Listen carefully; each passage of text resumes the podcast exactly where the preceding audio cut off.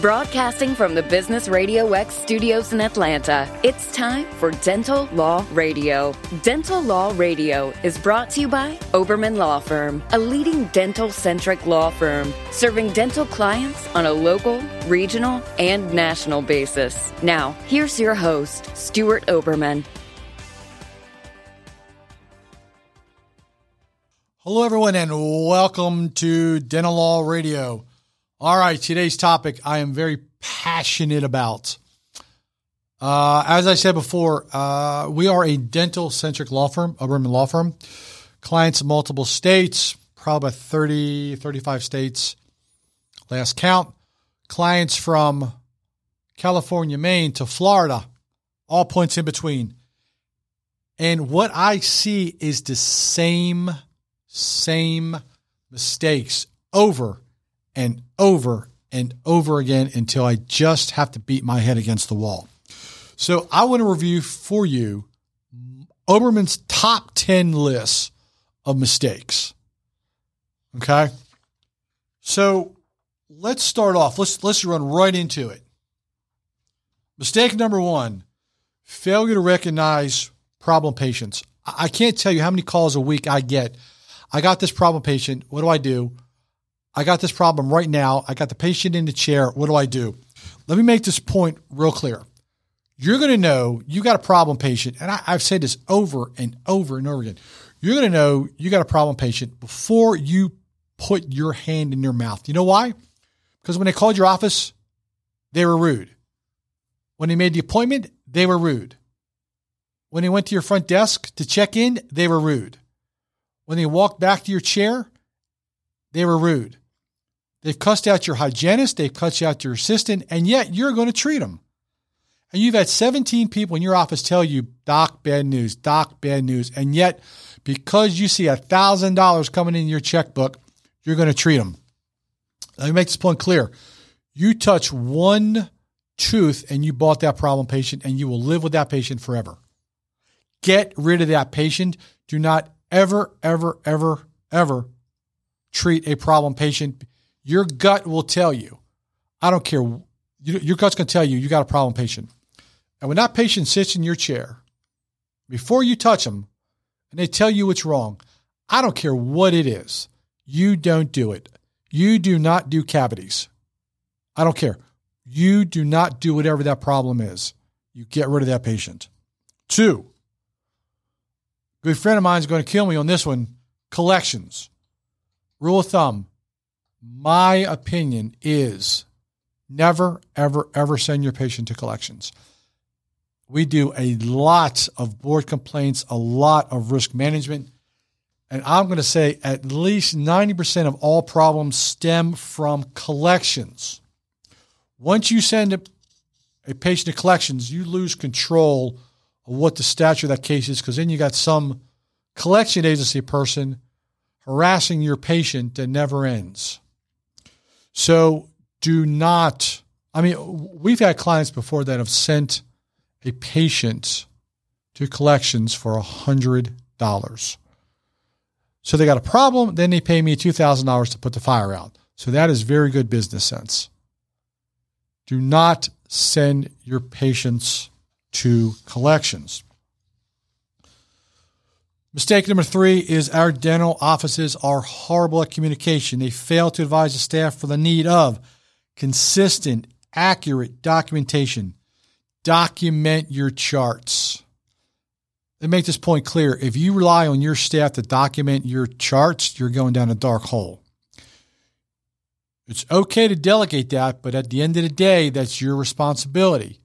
If they put down the wrong x ray, right, left side, tooth wrong, and you go in front of the board and that board calls you out, or you go in a deposition for malpractice claim and that other attorney calls you out, what are you going to say? Well, that was my staff's problem. I didn't do that. And you got three people on the board, five people on the board sitting looking at you like, why do you have the wrong x ray in the file? Why do you have wrong x ray marked? Well, my staff's problem. It's not my problem. Do not rely on your staff for everything. You've got to document it Teach them what is consistent, accurate, complete documentation. If it's never in a file, it never happened. If it's wrong in the file, it's your responsibility. Four, and, and this is an interesting problem failure to maintain good chair side manner with patients. And, and let me tell you, there's, there's a difference. So our younger doctors are enormously successful clinically, but the bedside manner is a little rough. It's quick. They're under pressure.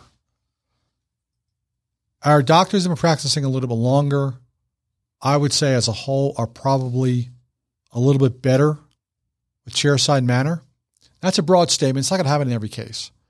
But chair side manner will keep you out of trouble. Very good friend of mine, practicing for 30 years. Never had a board complaint, never had a um, malpractice claim. I asked her one day, I said, How did you avoid this kind of trouble? 30 years, never had a board complaint. Malpractice claim, never. She goes, Let me tell you what I did. First five minutes, I want to know how the family's doing because it's already in my chart. I know they're I know they're married. I know their wife passed away. I know their child is sick. I know the child was sick. I know they got kids in college. I know all that. So for five minutes, I want to know how the family's doing. You can spare five minutes out of your time with every patient, at least five minutes to figure out what's going on with that patient. And that, from a pure risk management standpoint, will reduce your malpractice claims. And if it's a new patient, you don't get a good feeling talking to that patient, and you better take action right away. But chairside manner is so important because look, people love you, but they don't want to be there. They don't want to be drilled and filled. They don't want to be poked and prodded. They're getting divorced. They're struggling. They're being laid off. Their kids are in jail. Their mother's sick. They're taking care of families. They're going back and forth to nursing home. Their dad's house is being foreclosed upon. They got people got problems. And all you've got to do is be that sunshine and, and that light. And if there's a problem and you got a connection with that doctor, or patient got connection with that doctor, you got connection with that patient, you're going to avoid a problem. All communication. Mistake number five failure to designate a point person. Let me tell you, you got to have someone in your office that's handling payroll, OSHA, HIPAA, compliance, EEOC, Department of Labor, audits, everything in between. You got to have a designated point person. You can't have every person doing everything. You can't have the hygienist or your wife or husband who's managing the practice do everything. You got to have a point person. What are you going to do when you get an OSHA complaint? Where's it going to? Do you have a process? What are you going to do when a board investigator comes to your office and wants to have information? What are you going to do? Who are you going to direct that person to? Is it going to be you? You don't have the time for that. You don't have the resources. You don't have the training for it. Designate that person on an HR standpoint. Six, failure to avoid negative comments in charts. Let me tell you, you write something bad in a chart and a patient gets a copy of that chart, it's going on the internet, folks. I have seen every cuss word imaginable in a chart. I've seen every patient called every name in the book, every patient's child, mother, wife, husband, called everything under the sun in a chart. I've seen comments in there that will violate federal law regarding race, color, creed, sex, or origin. Never, ever, ever put anything in the chart that you would not want to put on the front of the New York Times. Because once it goes viral, you are dead in the water. There is no retraction. What are you going to do? Patient decides to go seek another doctor. It is what it is you're not going to please everyone, and that patient is going to move to another, another location. What are you going to do if all of a sudden you discover that someone in your office, because you never read the chart, put something derogatory about that patient, physically, mentally, race, color, creed, sexual origin. What are you going to do? And now that patient has got that file. So they picked it up at 10 and you, you didn't get through patients until 5. You lost control. You absolutely lost control. You better know what goes in your files. You better have a policy to prevent that. You better have something in writing from your staff outlining they will not violate that provision because, again, if it goes viral, you have a huge, huge problem. Mistake number seven failure to follow up with a patient. Look, I know when I've had dental issues, my office, my doctor's office will call and say, How you doing? Doctor's offices, we have clients that have a regular routine. Our clients have a regular routine. They will call that patient and say, How you doing? It only takes five minutes. You got a complex procedure. How you doing? Or your staff calls, How you doing? Follow up. Now, another aspect of this is follow up and document it because you will have a patient go south and you will call them 17 times. They will not answer 17 times. Or you call them 17 times, they don't answer 16, they answer the 17th time. But they will swear under the sun, moon, and stars that you never, ever, ever called them. So if you're going to call them, document it, document the conversation that you followed up. I can't stress how much that means to the patients and how much of a concern it will be if it if you don't get an early reading on that patient that they've got a problem. So here's another concern with our doctors. Failure to properly discharge patients from care. I get this question all the time. I got a problem patient. I wish I could discharge them, but they just won't go away.